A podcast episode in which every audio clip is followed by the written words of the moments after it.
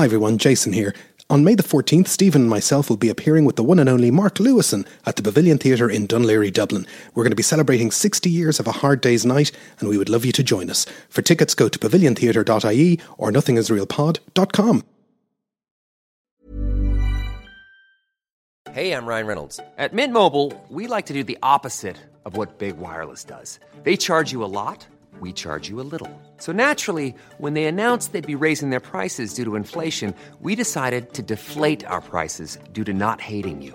That's right. We're cutting the price of Mint Unlimited from $30 a month to just $15 a month. Give it a try at mintmobile.com slash switch. $45 upfront for three months plus taxes and fees. Promo rate for new customers for limited time. Unlimited more than 40 gigabytes per month. Slows. Full terms at mintmobile.com.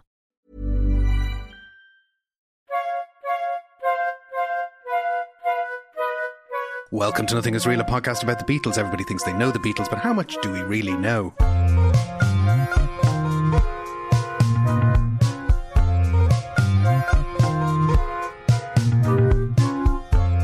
My name is Jason Carty, My name is Stephen Cockcroft. and we are live on tape from Dublin.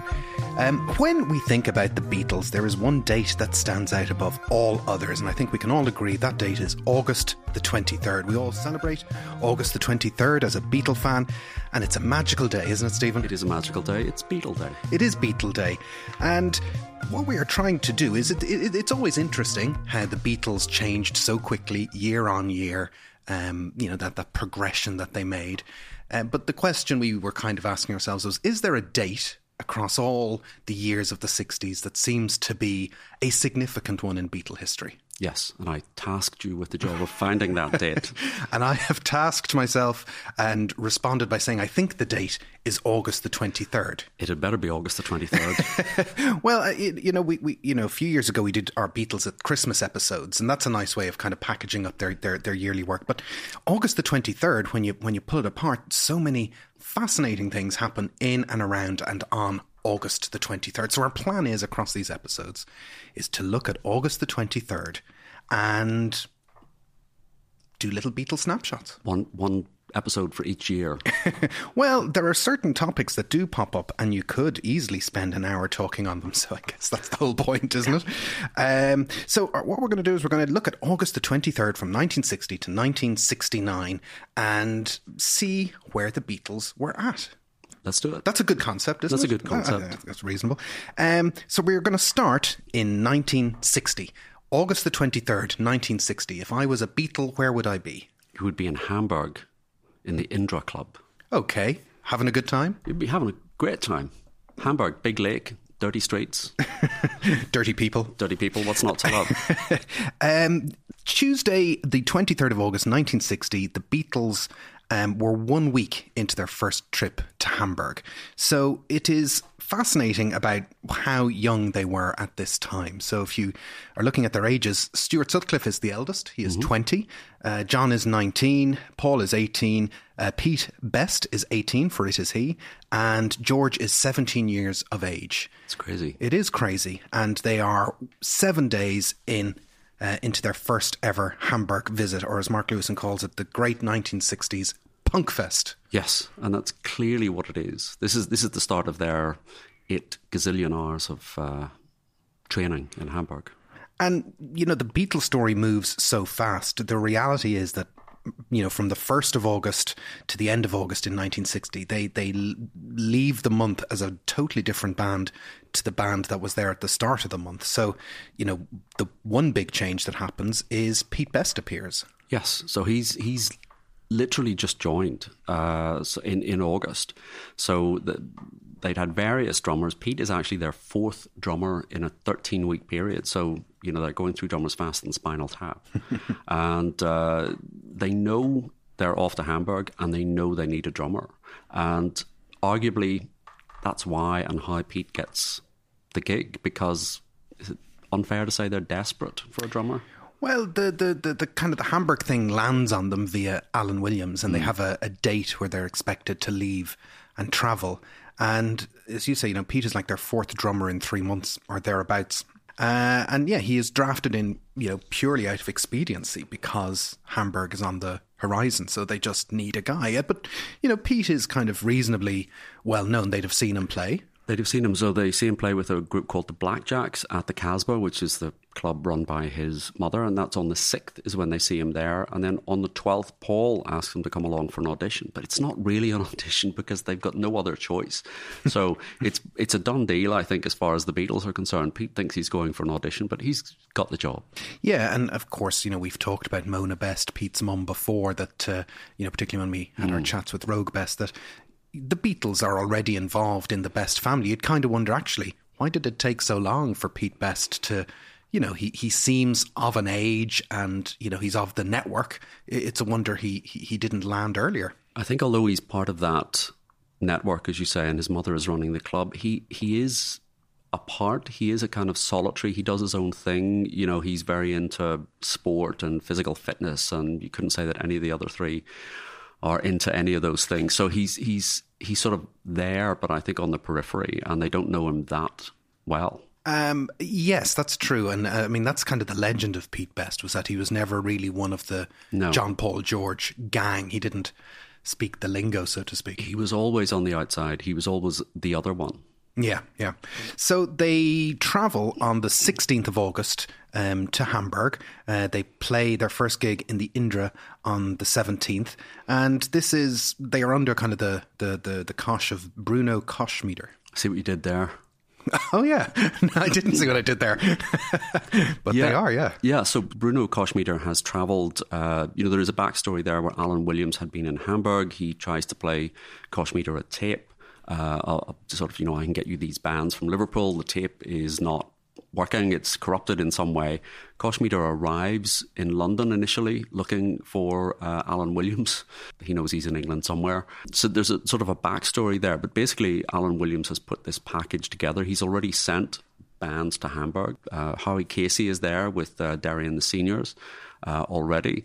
The Beatles, they all travel in a little van, and there's photographs online of them sort of partway through their trip, and John Lennon shoplifting a harmonica on his way there, etc., etc. So they arrive not really knowing what to expect. And you, you've got to remember that their only touring experience to this date has been sort of a few days, a week or so with Johnny Gentle in Scotland, which by all accounts was pretty horrendous. You know, they were sleeping in you know bad digs. They weren't getting their money. They didn't they didn't have any money for food. They were relying on on the sort of kindness of strangers uh, as they went along. So that was a traumatic thing. But they just leap at the chance of going to Hamburg. Yeah, that that is the legend of the Beatles. Obviously, is that Hamburg made them, and that they were in no means, by no means, a professional outfit who were. You know, on paper, they would not have seemed up for the task of No. Hamburg of these kind of six-hour sessions of playing nightly, six nights a week, um, to crowds of drunks. So, uh, you know, it's it's a very it's it's unusual that it happened at all. It is, and what what you've got to remember is they they they weren't used to playing this length of set. Yeah. you know, the longest I think they'd played before was maybe two hours. Um, but here they're expected to play between four and a half, six hours, a- uh, you know, a night in various shifts. They just aren't road ready for this, Yeah. and they have to learn very, very fast. Uh, one of the things they do is they resolve right at the beginning that you know across these sets they're not going to repeat themselves across the set. So even though you know if you were playing in a bar for that length of time, you think well people are going to come in, stay for a while, leave, new people will come in. It doesn't matter if you repeat some songs, but they resolve right from the beginning that they're not going to do that. And um, this, as you say, is really the making of them. Yeah. So uh, they play their first gig on the 17th, which is the 20th anniversary of the first Nazi bombing of Liverpool. They sent us. They sent us bombs. We sent them the Beatles. The Beatles. I, I'm, I'm now going to drop one of my favourite Beatle facts, which is the Sir Joseph Lockwood story. Do you know about this? Go ahead. So, Sir Joseph Lockwood, if you're fans of the Beatles story, is kind of always portrayed as this avuncular head of EMI in the 1960s. So, when the Beatles are trying to get stuff done, they have to bring it to Sir Joe Sir to get Joe. him to, to sign off on it. But the amazing thing about Sir Joseph Lockwood is that, you know, he grew up in a sort of a, a flour mill uh, background. That was his family background. But during the Second World War, he was in charge of measures to uh, prevent bombings in the uh, northwest of England.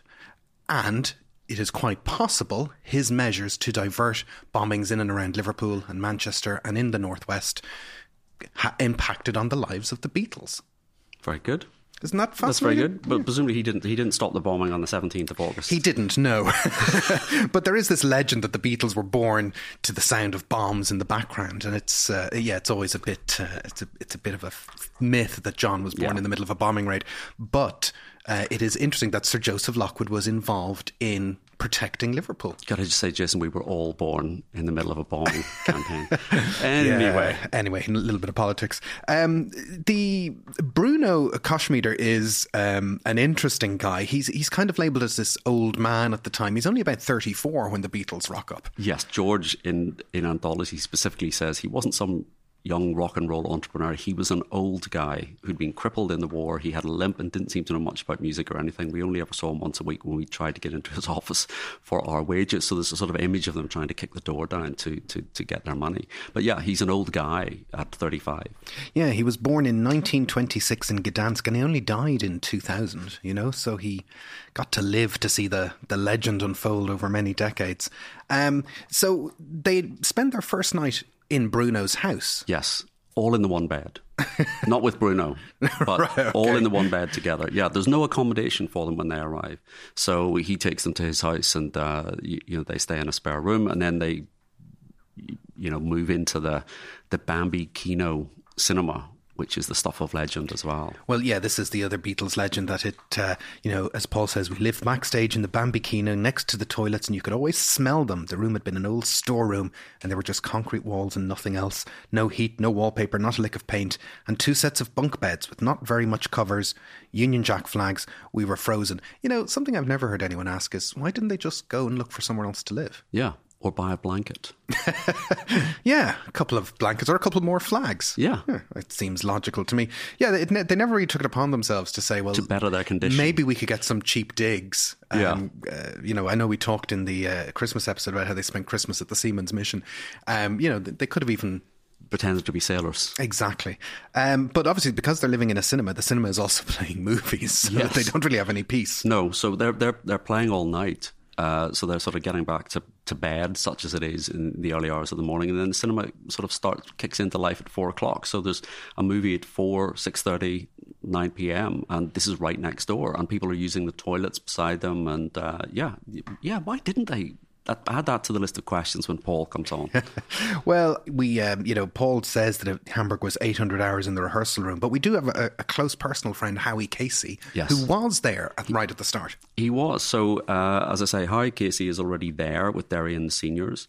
He apocryphally tells Alan Williams, don't send the Beatles because you're going to spoil it for everybody else. But he, he recounts the last time he had seen them was at the Billy Fury audition, which was on the 10th of May, 1960, which ultimately led to the, the Johnny Gentle tour. But he said, you know, they were terrible. Um, but of course, at that time, Tommy Moore was the drummer. He didn't arrive. Johnny Hutch was sitting in, so so it was a bit shambolic. But anyway, Howie Casey is playing at the uh, Kaiser Keller. He goes down to see them, and he says, "My jaw went to the floor. There was such a difference to what I'd seen at the audition. There was something there, a spark, that extra little bit." We did a bit of harmony singing, but they were marvelous at it. They were stunning. You knew they were going places.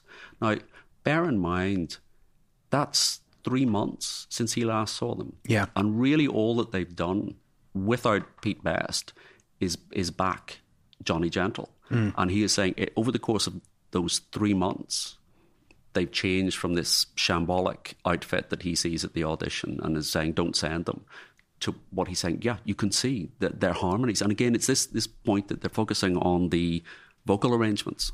And it, you know, August the 23rd is the seventh of 48 consecutive nights um, that they are playing in Hamburg. And as you said, you know, they, because they're doing these long sets, they don't want to repeat themselves.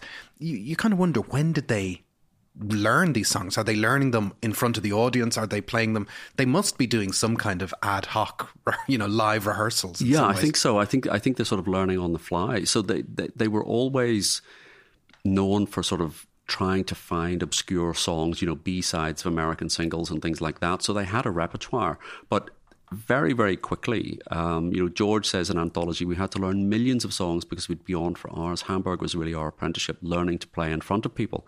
So Carl Perkins has an album out. They just play his entire album. They play Johnny Burnette's album, Elvis's first LP, Buddy Holly's first LP, Gene Vincent's LP where they do have songs like Ray Charles, What I Say, they spin that out for 15 minutes. John recounts, you know, a 10 minute version of Baby Let's Play House, which is the song then that will influence Run for Your Life. Yeah. So it's a combination of learning new songs on the fly and extending the songs that they have.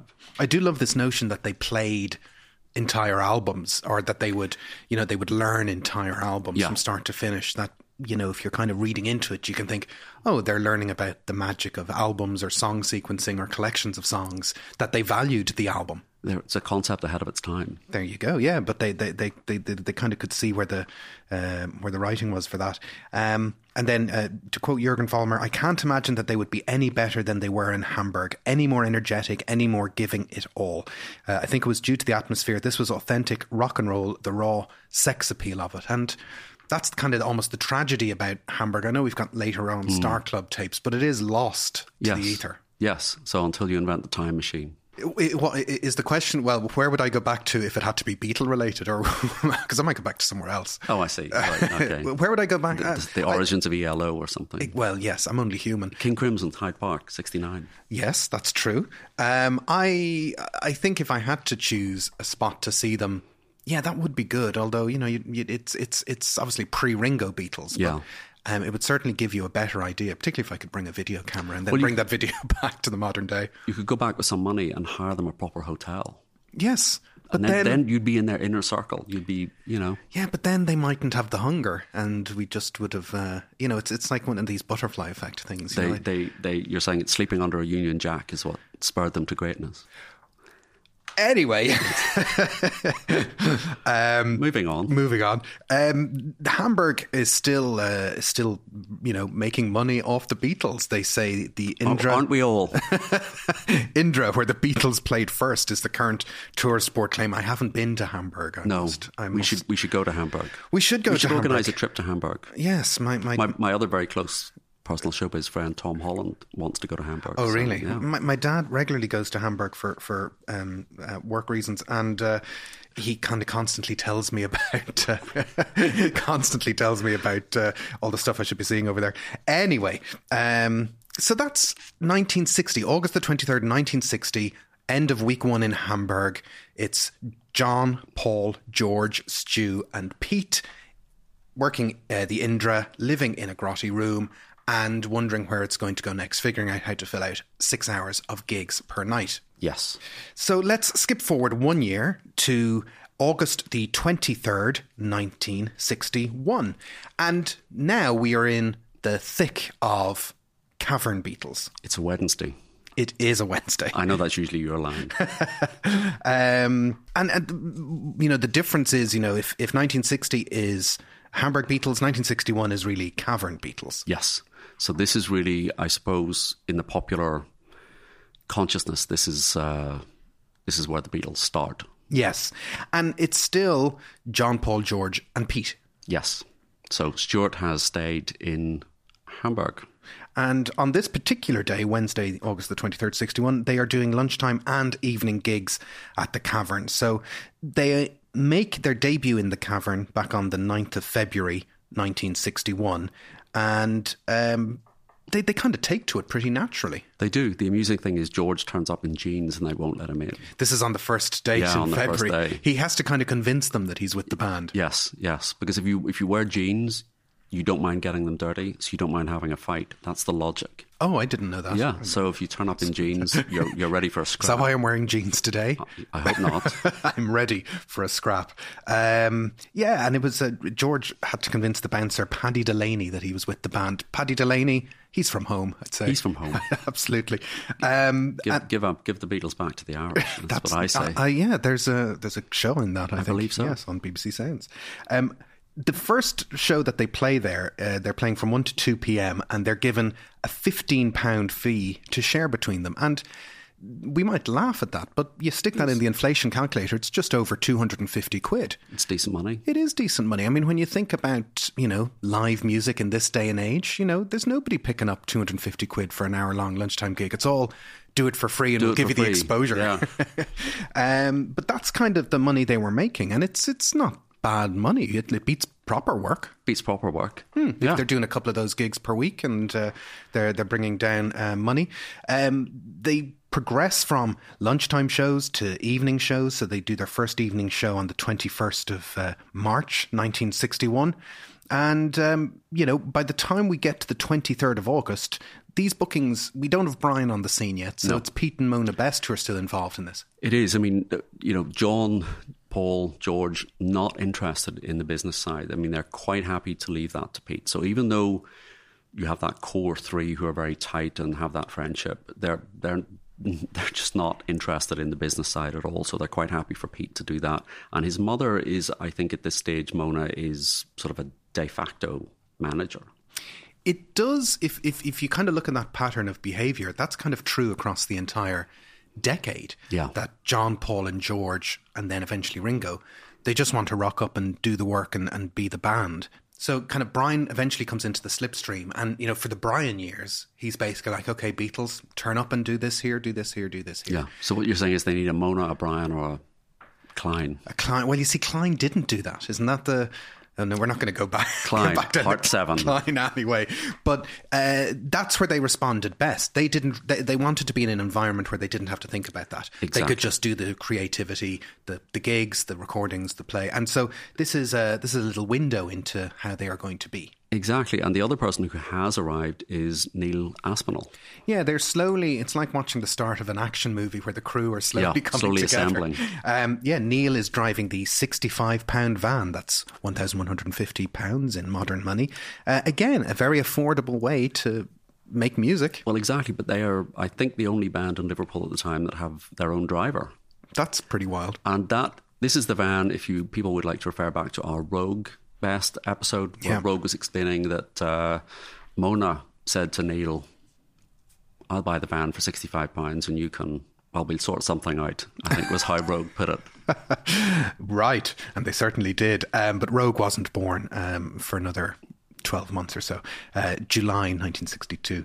Um, at this point, if you go see the Beatles, they are not in their suits, they are the leathery Beatles. Yes, they look like hooligans, according to George. Mm. And this lunchtime show is their 28th lunchtime show at the Cavern and 38th show overall. And I do think it's, I know I've said this before, it is quite an odd notion that what shall we do over lunch? Let's go see a gig. I was I was just about to say that. You know, if Inhaler were playing in the centre of Dublin. Would you go and see them? Mm. Well, you wouldn't. Well, no, I wouldn't. No, you wouldn't go and see them. But if some other band, if a band I liked, yes, if a band you liked was playing in Dublin, would you sort of go down every? Well, the closest thing that happens is there are lunchtime concerts by symphony orchestras. Yes, well, which happen very in, in, in, Dublin, which is very nice and, and proper. But you know, to actually go see, you know, cutting edge you know, rock and roll or, you know, whatever cutting edge music. Well, I don't know what cutting edge music is in 2022, Stephen.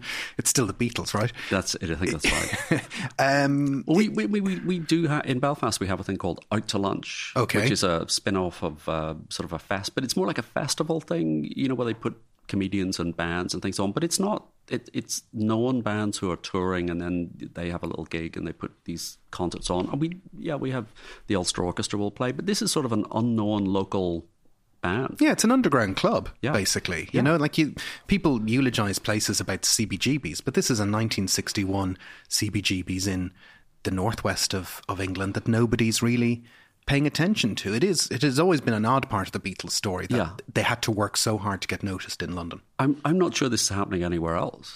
There is I the only other time I've really come across was I read a book about um, Roxy Music and Bryan Ferry used to perform in the 60s with there'd be soul bands playing lunchtime gigs. Oh, okay. Uh, and that's the only kind of similar kind of vibe. But again, that's in you know north of England, albeit yeah. the other northeast. Um, that, that, that's kind of the only kind of story I've heard that kind of sounds like the Beatles story.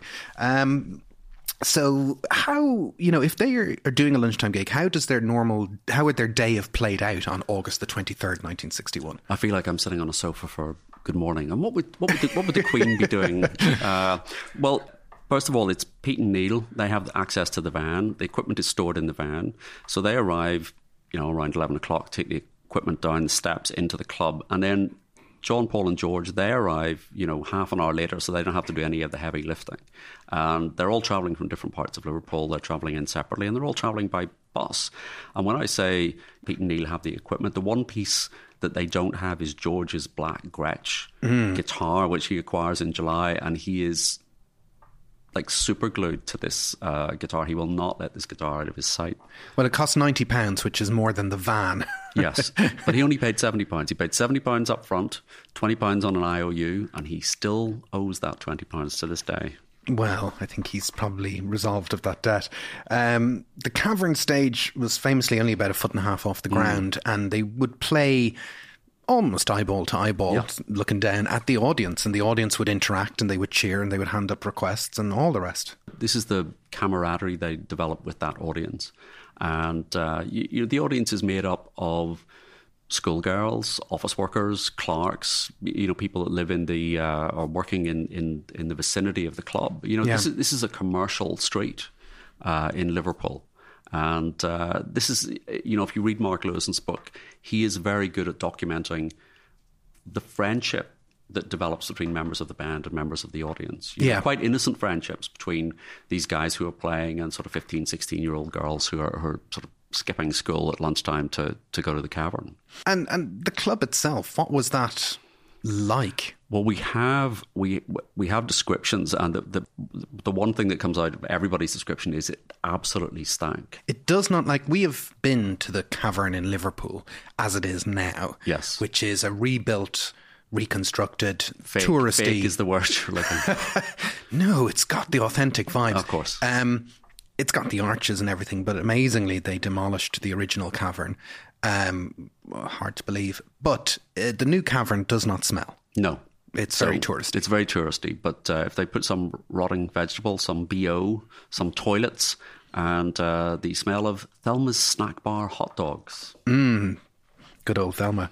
Um, and it's also dangerous. I mean, health and safety have ruined everything. Health and safety have ruined everything. So, uh, yeah, it, it is. If you were claustrophobic, I think you absolutely would not want to be there. So, uh, yeah, I think it was a death trap, and it was officially a death trap. So, in May 1961, there were 15 people were killed in a fire in a club in Bolton. Now, this was it was a different setup. It was a an upstairs room.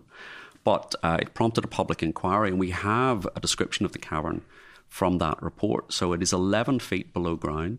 You go down 17 slippery stone steps. It is 58 feet by 39 feet with a stage at one end. It's so small. Tiny. It's and at so small. lunchtime, they crammed two to 300 people in there at lunchtime. And you think that's, that's appalling. But in the evening, they get five to 600 people in there in a space which is less than 60 feet by 40 feet and has to accommodate a stage. Wow. Yeah. Um, And the report concludes it has a, quote, utterly inadequate means of escape. well, uh, totally imaginable if it's uh, 17 slippery stone steps, 11 feet underground to Yeah, try and, and- try and get out. And the one thing they said was in its favour was there was nothing to catch fire. You know, because it was stone. It's and it stone, was- yeah. And you think that's not that's not a good good enough uh, because they, we, we have this we have reports of sort of the sweat running down the walls and Yeah, there's no ventilation in the there's place. no ventilation and the electrics are shorting and the toilets are overflowing and you know so there's loose electrical cables and water, shall we say, on the floor. it's it's mad. But yet, for you know a significant part of 1961, it's the Beatles' home, and you know on this day, as we said, they were playing lunchtime and evening time shows. So John, Paul, and George would just go to the pub. Pete and Neil would usually go home, Yeah. and they'd they'd pass a few hours, and then they'd go back in for the evening show. Yeah. So they're sitting in the grapes, George clutching his Gretsch. And uh, again, this idea that, you know, well, we know why Neil is going home, but uh, Pete is going home. And again, it's this continuing sense of separateness. Yeah. You know, he's not part of the band.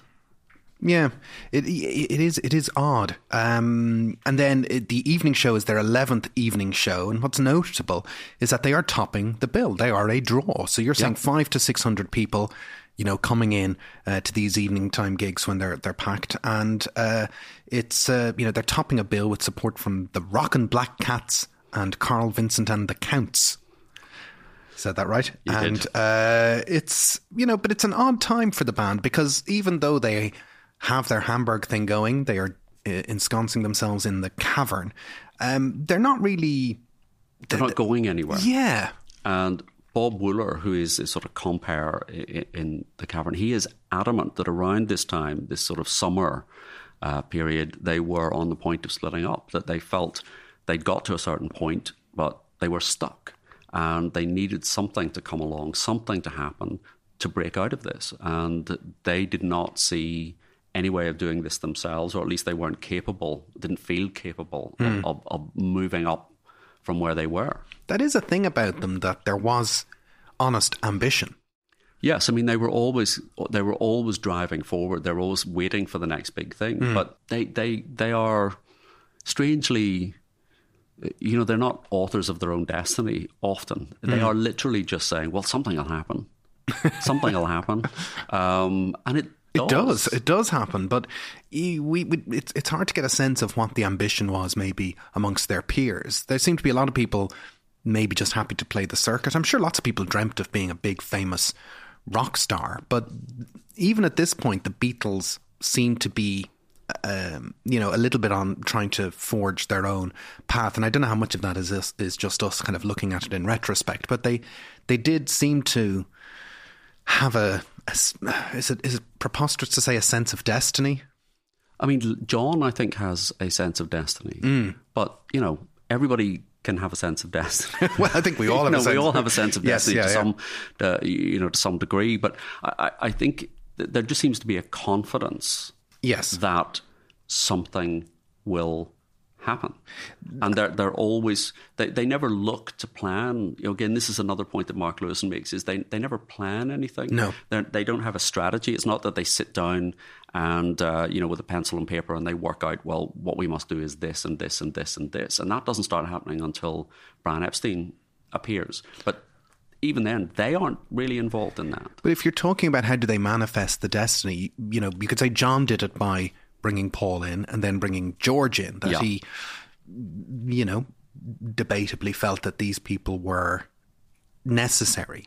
I think there is a sense, yes, there is a sense that John is driving it forward, and there is definitely a sense that they are not like other bands, that they're not going to be content playing the cavern, no matter how good the money is, playing the Butlins summer mm-hmm. seasons, going back and forward to Hamburg, you know, ending up on a cabaret circuit or something. This is not what they want. But they never actually go down that route. That's an interesting point. Like, it's all for the cause of group based rock and roll. The Yeah. Cavern, Hamburg, all the associated gigs. They never actually go down the route of doing a Butlins No. summer camp or family entertainment or any of that things, which some of their peers do do. So they are staying true to that rock roots vibe. I think I think they are different in that respect. So you you know Rory Storm does that. The the Remo Four are off playing in army bases. Uh, you you know they just don't do that. Yeah. Um, so this is August the 23rd, 1961, lunchtime and evening gigs at the Cavern. But uh, again, as the crew is coming together in the background, August 1961 is also when Brian Epstein writes his first column for Mersey Beat magazine. So, you know, it's.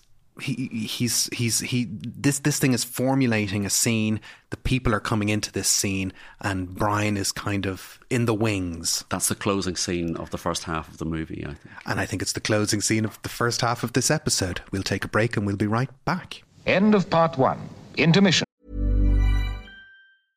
Hey, I'm Ryan Reynolds. At Mint Mobile, we like to do the opposite of what Big Wireless does. They charge you a lot, we charge you a little. So naturally, when they announced they'd be raising their prices due to inflation, we decided to deflate our prices due to not hating you. That's right. We're cutting the price of Mint Unlimited from $30 a month to just $15 a month. Give it a try at mintmobile.com slash switch. $45 upfront for three months plus taxes and fees. Promo rate for new customers for limited time. Unlimited more than 40 gigabytes per month. Slows. Full terms at mintmobile.com. Hey there, it's Michele Norris. I'm host of a podcast called Your Mama's Kitchen. When I travel, I'm usually looking for a way to find a taste of home when I'm not at home. And one of the things I love to do when I am at home is entertain. And Airbnb allows me to do that. When I was in California recently, I rented a house that had a great kitchen. And when we were sitting around the table, we're all thinking, we're in someone else's house. Someone could be in all of our homes as well. If you have a home, but you're not always at home, you have an Airbnb. Your home might be worth more than you think. Find out how much at airbnb.com/slash host.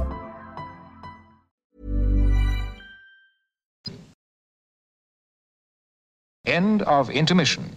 Part two. Welcome back.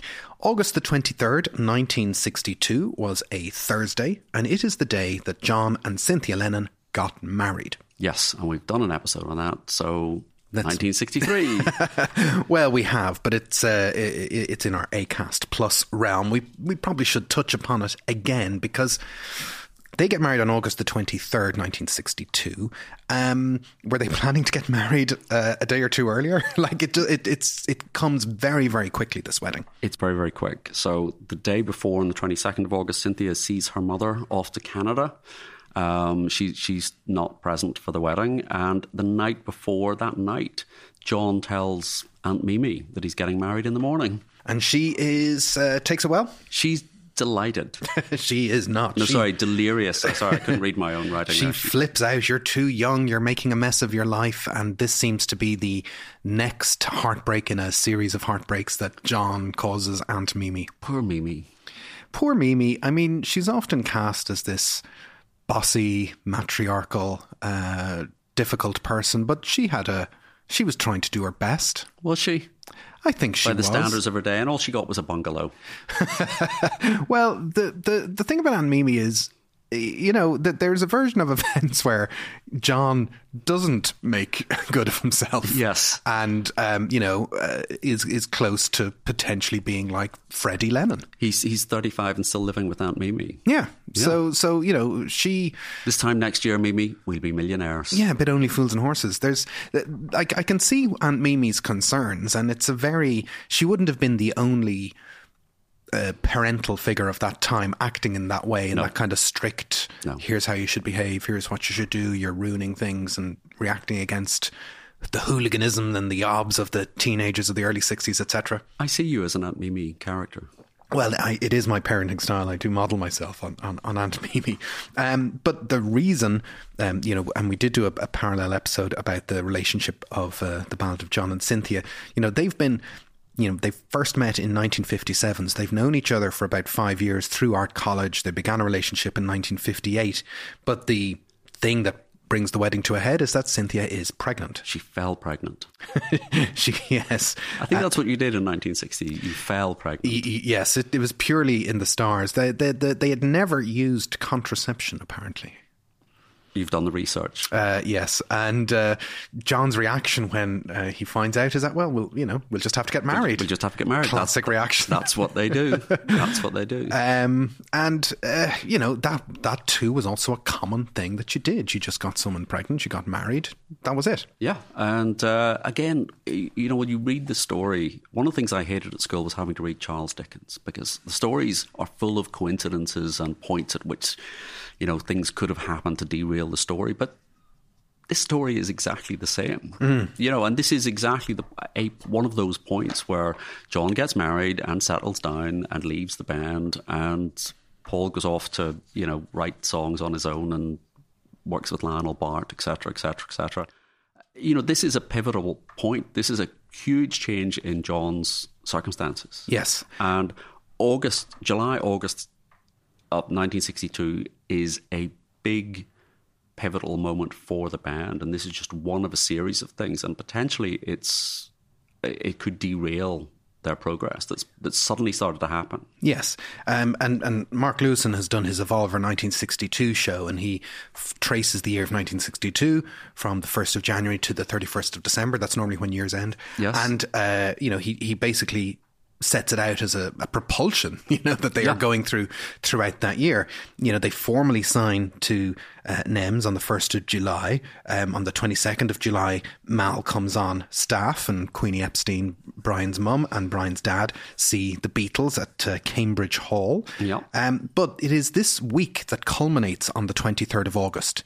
That is, you know, we, we talked about 1960. They're a different band from the 1st uh, of August to the end of August 1960. They are a different band literally from the 16th of August to the 23rd of August 1962. Because on the 16th of August, Pete gets the boot. Pete gets the boot and Ringo comes in.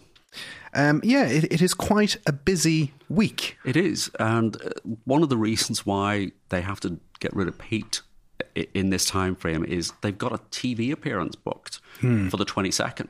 So they do not want, they know that Pete is going to leave put that kindly. Um, so they've got to get him out of the band and they've got to get Ringo in by the time the TV cameras arrive uh, on the 22nd to film him at the cavern. I mean, they absolutely do not want Pete there for that appearance.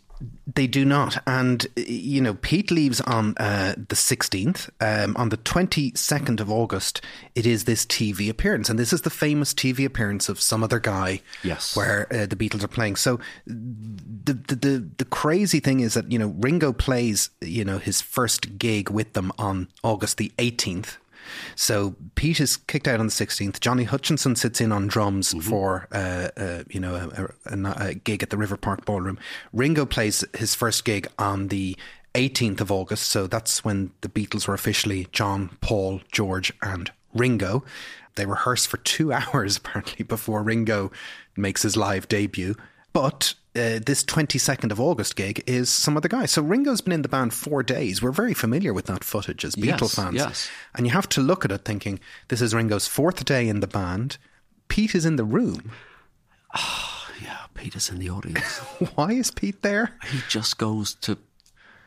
Well, it it makes the scene. If you were directing this movie, you'd have him in the audience, standing at the back, just sort of seething, just sort of seething, or wistfully staring at the Belma's hot dog stand.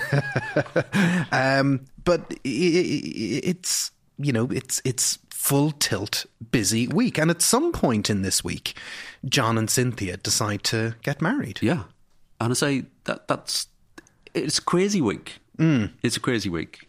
Um, so while John and uh, uh, John Paul, George, and Ringo are filming some other guy at the cavern on the 22nd, that's when Cynthia is getting her mother away off to go, Canada. go to Canada. go to ta- Canada because I've got something to do uh, tomorrow. Um, and then so the then they have the day of the wedding itself, and Brian is very intimately involved in their lives at this point. Yes, so he's he's sort of facilitating almost every aspect of their lives. And as we commented previously in this episode, you know they're they're very happy to just hand over control mm. to Brian, and Brian is a complete control freak you know, we looked at this in the in, in the last season about his difficulty in delegating, and he's he's there at every step, and already he has this personal relationship with the boys. Yes. So, you know, he collects Cynthia uh, on the day of the wedding to bring her to the wedding in his fancy Ford Zodiac, which is a lovely car, except someone's covered it with uh, paint stripper. And this could be to do with Brian's secret life. Yes, his alter ego, the, the things that must not be known. Yes, there are two possibilities that are always talked about. One is that it's a fan of Pete Oh, right. You know, has thrown paint stripper on the car, but it seems more likely that this is in some way related to uh, to Brian's secret life. Hmm. And the wedding has John present, obviously, but Paul and George are there. Yeah. Ringo is not there, but then this is Ringo's fifth day in the band. Yes. And, you know, perhaps hasn't graduated into the nexus of John, Paul, and George yet. No, he's they, probably they, are still treating him like a Pete. Yes, he's probably having a lie down after appearing on TV the day before. I mean, that, that must have been quite a trajectory that's good fun. You know, yeah. you think this band is going places if you're on, on telly. Yeah, but Ringo isn't there. Neil isn't there. Mm. Neil, I suppose at this stage, Neil is very close to the Best family and is best mates with Pete. Well, he's also a dad. He's just become and, a dad. Yeah, and uh, it's that relate. you, you have a sense, I think, or I have a sense that they're perhaps a little bit unsure how that is going to play out mm-hmm. with Neil. And Pete recounts that, uh, you know, after he is fired, he goes back home. Neil is there, and he sort of is saying to Neil, "What are we going to do now?" And Neil is saying, "What do you mean we? You know, I'm still employed by them. I'm still, yeah, you, you know." So, and I think from the Beatles' point of view, they must there must have been a little bit of an uncertainty there as to how Neil Aspinall was going, which way he was going to jump, I suppose. Um, and at the at the uh, wedding itself, Cynthia's brother and his wife um, are there. His wife's Marjorie, um, and she is a witness along with Paul McCartney of the wedding. So you know, John and Paul very close. Um, and then uh, they head off to to lunch afterwards. Yes. So uh, only five of them go to lunch. So the, Cynthia's brother and wife, they're not invited to lunch. uh, and they go to somewhere called Reece's Restaurant. And this is directly opposite uh, a sort of enormous pub or sort of alehouse called the Vines, where coincidentally Alf and Julia Lennon had had their reception 20 years, 24 years previously. Yeah, it's so close, 24 years. Um, there's no pictures of the event, so That's that's crazy. like Where- Mike where- McCartney was just yeah. there. Like they could have just asked Mike to come along. Yeah. He was taking pictures of washing lines and all sorts of stuff. yes. Like really, he, was he busy? He must have been. Right, I find that hard to believe. And and one of my favourite facts that you've told me is that there were no gifts. Yes. And this is a the Beatles never gave each other gifts. No, this is the, this is a thing. They never give each other presents. And I was racking my brains, um, thinking surely they must have given each other gifts at some point. But no, send letters and postcards. But I can't think of any Beatle presents. The only thing that I can think of is where it's John's 30th birthday and George turns up in the studio and he's recorded Johnny's birthday for him and he gives him a kind of plastic flower that he's taken from the dashboard of his car. I mean, and that's not really a gift, that's a kind of joke. Yeah. Um, so, yeah, I think from the very earliest point, they there seems to have been a decision, well, we just not, you know, we just not give each other gifts. That's weird. Yeah, it's uh, and again, it's it's this notion of them as a unit. They would receive gifts as a band. They would give gifts as a band. But yeah, they never gave each other. No. They And- they were each other's presents. You know? That's probably what they were thinking. But Brian, you know, Brian will give them gifts. Yeah. You, you know, Mark Lewisohn talks about the, you know, alarm clocks and things that, that travel clocks that Brian is giving them. So, so it works that way. But no, between themselves, oh, is that embarrassing? Did you know, first Christmas did Ringo turn up with arms arms full of presents? I bought loads of aftershave. Um, uh, I'll just have to drink it. Um, yeah, John said, I did feel embarrassed about being married, walking around married. It was like walking about with odd socks or your flies open. Okay, that's one way of looking at it, I suppose. Um, and then they go off on honeymoon. No, they don't. No. They go and play a gig. They go and play a gig. So this thing is so slapdash, so last minute that there is a gig in the evening time. Where do they go? They go to the River Park Ballroom in Chester. And this is a recurring gig they have in August 1962. So for each Thursday in 1962, they are playing, or for a number of Thursdays, they're playing the River Park Ballroom in Chester. So this was the second of four. Yeah. Uh, and uh, again, they're topping the bill. The support act uh, is the Remo 4. And I, I looked up some stuff about the Remo 4. Mm-hmm. Tell me all about the Remo 4. How many were in the band? there were four. Great. Any other facts? Uh, they eventually they signed to NEMS in 1963. Mm-hmm. Tommy Quickly, you know Dirk McQuickly. Yes. Uh, Tommy Quickly becomes their lead singer, and they record uh, "Tip of My Tongue," oh, yes. which is a sort of Paul McCartney. I suppose a Lennon McCartney, but it's a Paul song. And uh, then they cross paths again uh, with the Beatles in 1967 when George hires them to perform on the Wonderwall ah, soundtrack alongside Eric Clapton and Peter Tork and I think. And um, Tony Ashton yes. joins them briefly. Who's Tony Ashton? Oh, here I go. I've let the sign down, have I? Tony Ashton is a keyboard player and he, he starts moving in circles, with sort of deep purple circles, Whitesnake. Okay. And you must have heard of uh, Paice Ashton Yes, Lord. yes, yes, I have, Which yes. featured uh, your good friend and Bernie mine, Bernie. Marsden, Fan of the show. fan of the show. Um, I, I'm, now I'm embarrassed that Bernie heard me say that. You're the wrong age. Ah, I guess so. But when the Remo 4 are doing the support on that night, uh, John has a bit of a bee in his bonnet. Like he's not the happy married man. He's, still not- angry. He's still angry. He's still angry, John Lennon. So uh, he is reportedly furious that the Remo Four are performing in their set some songs that the Beatles have in their set, and he walks on stage demanding to know if they're going to play anymore. While they are playing the While they are playing. So a member of the band says uh, the ballroom was long and thin and the dressing room was to the right of the stage. Halfway through our set, mid song, John Lennon jumped up on the stage and yelled at us, How many of our fucking songs are you going to play? Do you think you'd, this is where you would take your time machine? You'd want to see that. You would want to see that, you know, and uh, um, yeah, they're they're they're playing gigs, and so you know, the the twenty third of August becomes John's wedding anniversary, Yes. which doesn't really seem to get a look in on any other twenty third of August ever. No, you don't hear about parties or big celebrations or. Yeah, or you know, I'm lads, I'm, I'm going to finish early. I'm going to Yeah, I've got to take the wife. going to go out for an Indian. Yeah. but none of that happens.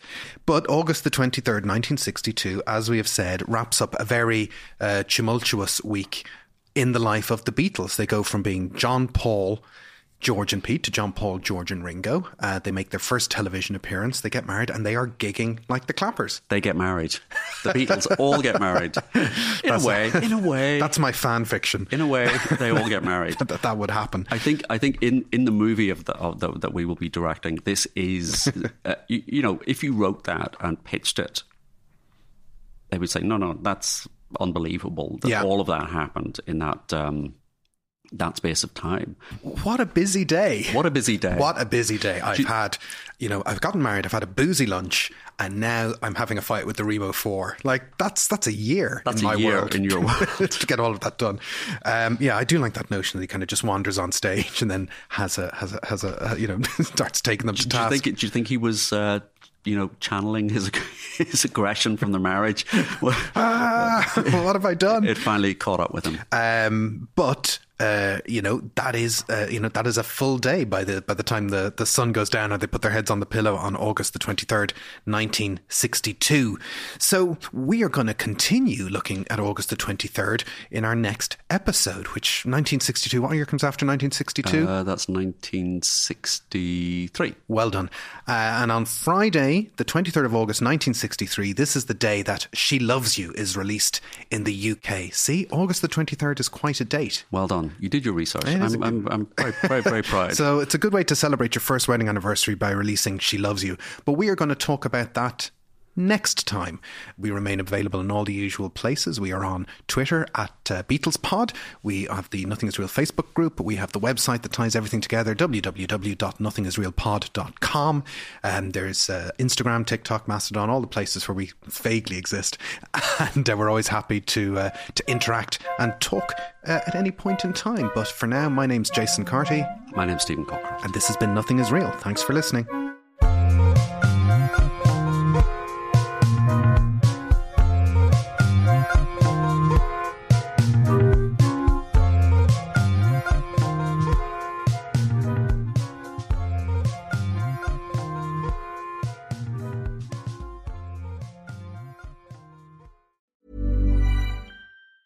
Even on a budget, quality is non-negotiable. That's why Quince is the place to score high-end essentials at 50 to 80% less than similar brands. Get your hands on buttery soft cashmere sweaters from just 60 bucks, Italian leather jackets, and so much more. And the best part about Quince, they exclusively partner with factories committed to safe, ethical, and responsible manufacturing. Elevate your style without the elevated price tag with Quince. Go to quince.com slash upgrade for free shipping and 365-day returns. Thanks for listening to Nothing is Real. We hope you enjoyed today's episode. And if you did, why not become a member? You'll get access to ad free content, bonus episodes, and so much more. Follow the link in the show notes, sign up on ACAST Plus, or visit our website, nothingisrealpod.com.